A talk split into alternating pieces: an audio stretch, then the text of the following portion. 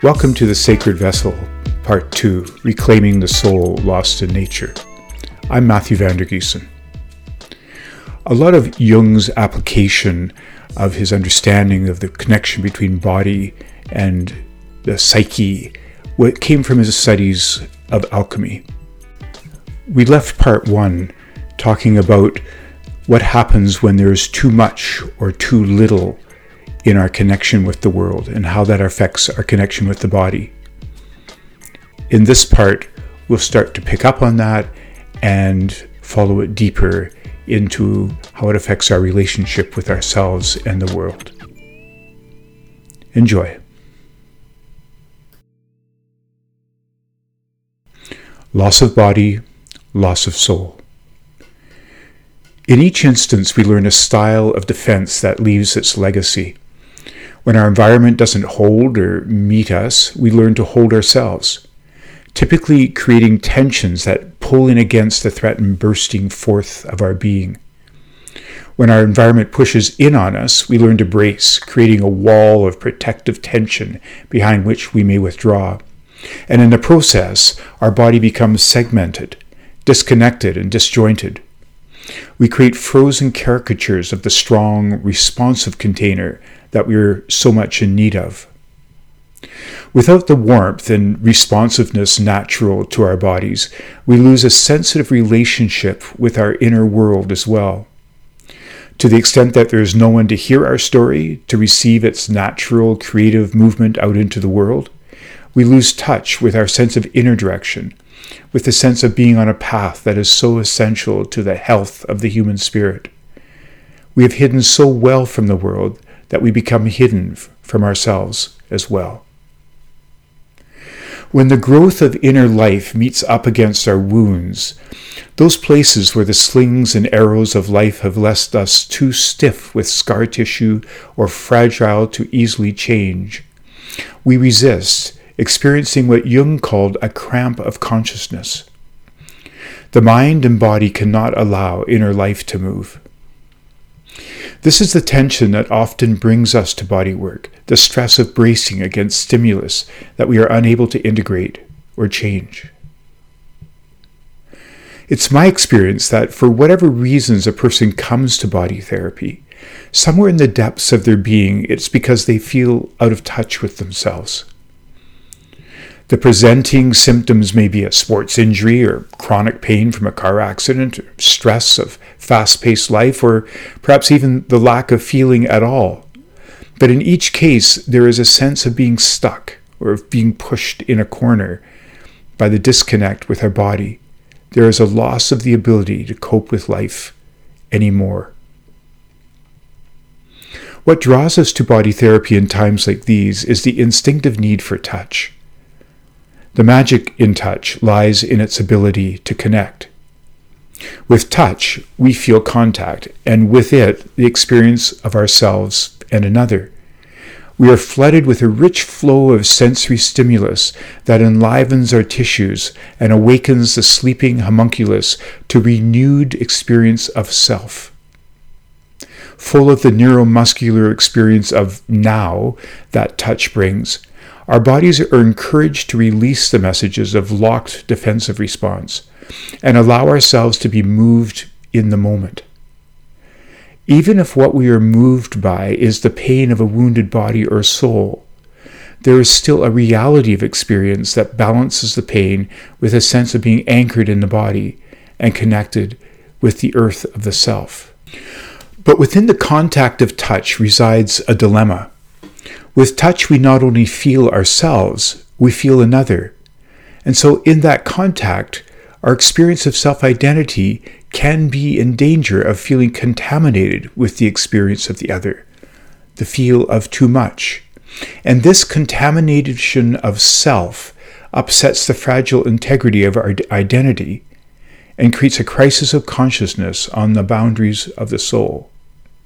It awakens the sleeping dragons of body defense and its signature manifestation, resistance. Our tensions, after all, are not there without reason. They may produce pain or restricted movement and a diminished range of feeling, but they are often all we've got. resistance to penetration, bracing against betrayal of supportive trust, our tensions have a history and a memory. The touch relationship awakens body awareness. It pushes tension's fragile containers. How can we let go of that tight shoulder, that held chest? We might flow out into the outer world or be pushed out of the body. But touch just doesn't threaten to soften the tensions that form the container of our identity. It stirs the contents within. We feel more. And feeling more means an increase of message signals. It means the release of increased energy to transport those signals. We need to breathe more to feel more. The body awakens and becomes more energized. And this stimulation of the contents of body awareness is akin to turning up the heat under a pressure cooker. Typically, we can only sustain a certain amount of stimulus before the boundaries of our container become overstressed, especially in areas where we've been wounded or ill formed. We have all had something of this feeling. You may feel the shakiness of the weak spots in your vessel as we ask our banker for a loan or tell our parents we are pregnant, or brittle boundaries may not be strong enough to allow us to feel too much. It may feel too dangerous. And in being moved, we feel the shaky integrity of self control give over to the forces of chaos. This feels too much like the wounds inflicted by life and the death of identity that was their threat. We feel the threat of being engulfed by the oceans of inner life and we pull back. Full of the resonance of past experience, we will have a tendency to fall into defensive patterns too deep to control and react in the ways of learned self protection. Unable to listen to the body at anything more than subsistence levels, it is no wonder that we have limited use of our body's ability to feel out life situations or integrate anything new.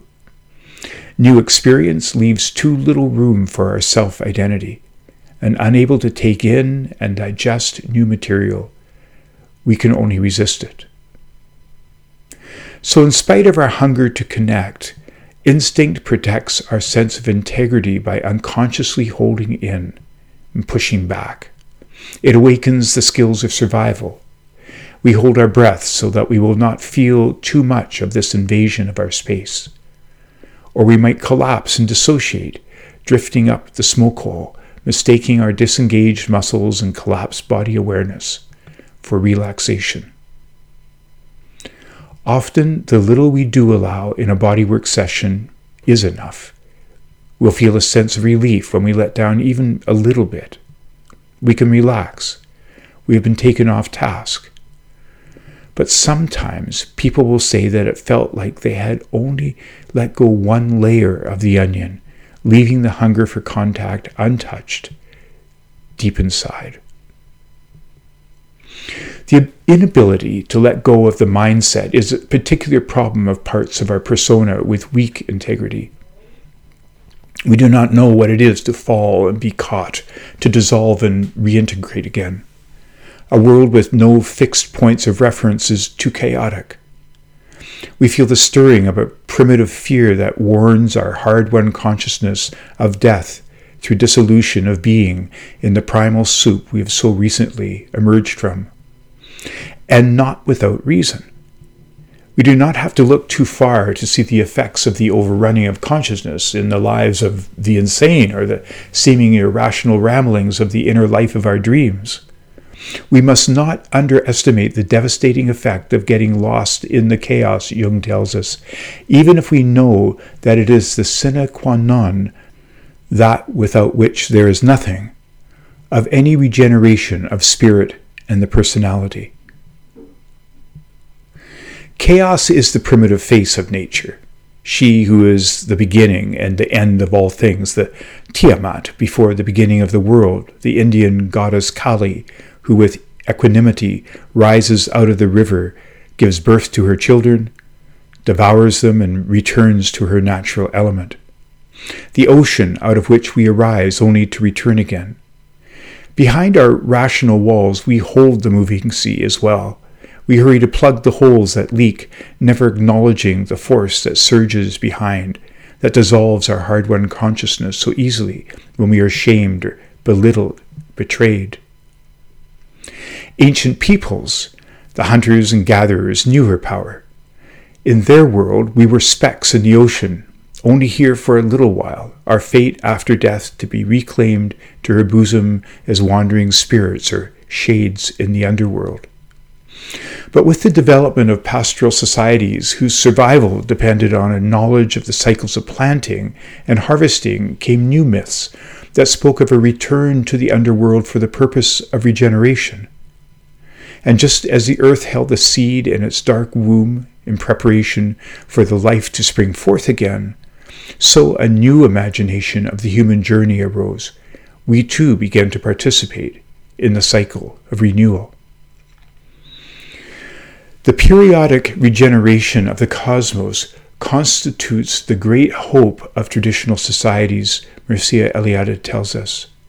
The chaos ritually actualized during the last days of the year was signified by orgiastic excesses of the Saturnalia type, by the reversal of all social order, by the extinguishing of fires, and by the return of the dead. As the role of chaos in cyclical regeneration evolved, the great religious myths of the sacrificial death of the god arose. In Egypt, Osiris is murdered and is awakened again from the underworld to bring new life to the land. In Greece, Persephone is abducted by Hades to the underworld. Her return signifies the renewal of life and seasons. Christ dies on the cross and is buried in a tomb, only to rise the promise of salvation celebrated at Easter. This, then, is the regeneration Jung speaks of. The ground substance of chaotic darkness becomes a place of transformative renewal, and more, it becomes a place for the transformation of consciousness. In Egypt, Eliade says, Following Osiris's example and with his help, the dead are able to transform themselves into souls, that is, into perfectly integrated and hence indestructible spiritual beings. Murdered and dismembered, Osiris was reconstituted by Isis and reanimated by Horus. And in this way, he inaugurated a new mode of existence. From a powerless shade, he became a person who knows a duly initiated spiritual being. With the ascendancy of Christianity, this view of the regenerative qualities of chaotic darkness would appear to have been lost with the myths of the ancient world. And yet, in Europe and in the Middle East, a counterpoint to the domination of the light of Christ was to rise in the art of alchemy, which became a vehicle of expression in our fascination with the secret of regeneration locked in the darkness of matter. History remembers alchemy as a fruitless search for a way to transmute base metals into gold, but as Jung points out, stripped of its chemical naivety, the philosophy of alchemy shows a continuation of our exploration between the macrocosmic world without and our personal world within that began far back in the prehistory of the world. What distinguishes alchemical thought from the early transformation rituals and shows its contribution to the evolving imagination of human consciousness is that alchemists believe that their secret work was to redeem the soul of life still trapped in nature, helping to complete the work of God's creation. In the vision of alchemy, humanity was not just a servant of the gods, the alchemist became an active partner in the act of redemption. Jung believes that it was this motive that drove the alchemists to persist at their work for well over two millennia without ever producing a hint of gold. But what they did produce was a rich and unparalleled documentation of our relationship with what they called the massa confusa, or chaos of nature, and a detailed description of the opus, the alchemist's ritualized process of working with the unformed consciousness of nature so as to release the seeds of life within. As a study of the life force in matter, alchemy has much to say about our relationship with the body. Because the concern of the alchemical opus is with the enlivening of the soul and matter. Each step of its process provides insight into the way we can bring consciousness into our relationship with our bodies and the parts of our identity that lie hidden within. Central to the alchemical opus was the creation of the vas, or vessel. Jung tells us that it was the alchemist's belief that the vessel must be well sealed so that what is within may not escape. Without a strong vessel, forces within will not be contained, and the alchemical process of transformation cannot proceed. The alchemist's vessel is an image of our body's boundary of identity. It too must have an integrity that is able to protect what is within from the intrusion and admixture of what is without, as well as to prevent it from escaping. It must hold our identity against the forces of both internal and external life. Like the embryo of life stirring in the womb, the alchemical container holds the sanctity of life, supporting its singular process of creation. In nature, this creative holding is seen in the stolid container of the chrysalis, concealing its secret of transformation.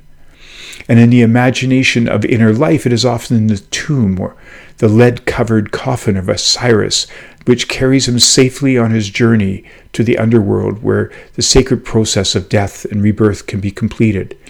This is a process the alchemists called the circumambulatio, described by Jung as a concentration on the center, the place of creative change. When we experience this holding of space, we can create a temenos or a sacred circle where the contents of our innermost being can come to play. We can give ourselves a quiet intern moment to feel the wash and the flow of body experience. And as would happen if we sat quietly in the sun by a forest glade Gradually, we would see more and more as the forest came to life before us. These experiences of the reality of life within are central to the development of self and to a sense of the meaning of being. In part three, we'll look at how bodywork helps people who have that deep disconnection, those deep wounds from their body, to start to recover a body that has got its vessel starting to heal and is moving into relationship. See you then.